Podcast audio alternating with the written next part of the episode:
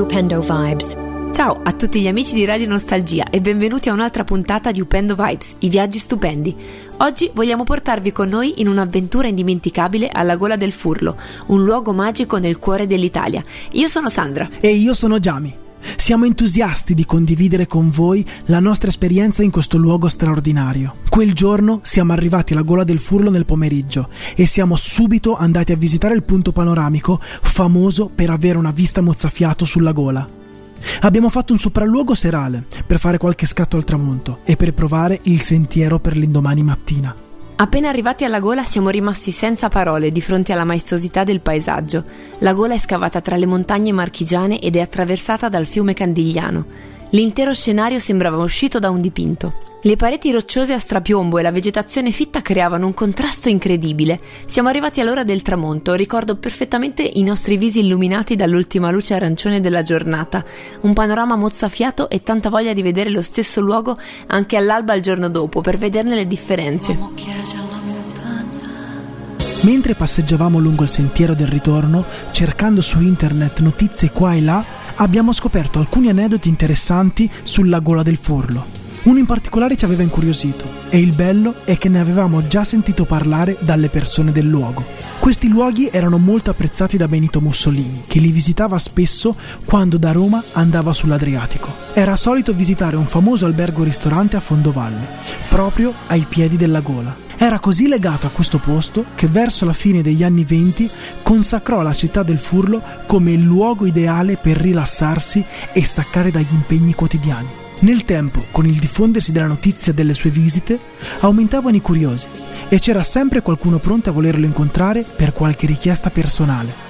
In quegli anni Mussolini provvide a migliorare la vita degli abitanti della zona, fornendo il furlo di una linea telefonica, allora inesistente, e promuovendo la strada Monte Furlo che conduceva più agevolmente alle sovrastanti cave. Essendo un posto molto remoto dell'Appennino, Mussolini fece inoltre sistemare la via Flaminia e costruire nuove strade secondarie nella zona. Il primo telefono pubblico fu quello dell'albergo dove si fermava sempre a soggiornare, il cui proprietario, per sdebitarsi, consegnò al duce le chiavi della camera al primo piano. In segno di profonda gratitudine per le migliorie arrecate al paese, la Milizia Nazionale Forestale, in collaborazione con gli scalpellini del luogo, nel 1936 provvide alla costruzione del famoso profilo del Duce. Sulla vetta di pietra lata raffigurarono il suo profilo che guardava verso l'alto, tuttora ancora in parte visibile. Ed è proprio sul naso del Duce che eravamo appena stati ad ammirare il tramonto. O meglio, su ciò che ne rimane, alla fine della seconda guerra mondiale, infatti, i partigiani e le truppe di liberazione decisero di eliminare il profilo dalla montagna. Vi indirizzarono qualche colpo di cannone, ma i pochi colpi che centrarono il naso e il profilo non fecero danni rilevanti. Tutto questo venne fatto come perfetto simbolo di libertà. Radio Nostalgia presenta Upendo Vibes. Upendo Vibes. Viva la libertà! Il momento più magico è stato al mattino seguente, quando siamo tornati per l'alba.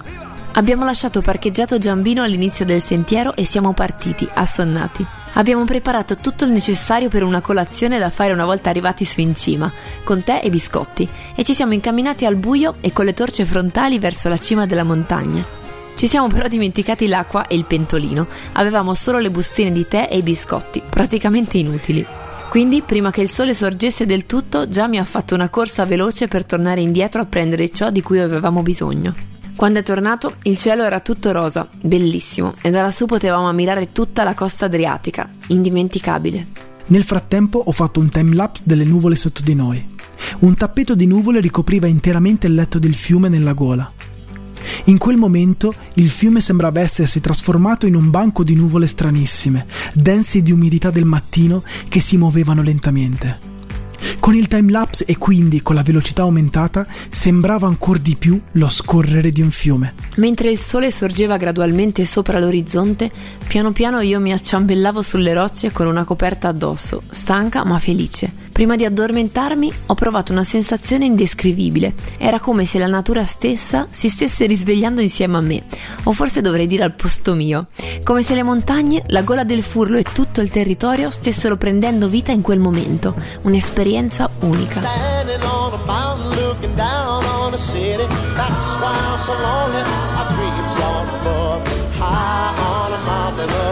La gola del Furlo sembrava un luogo magico e surreale.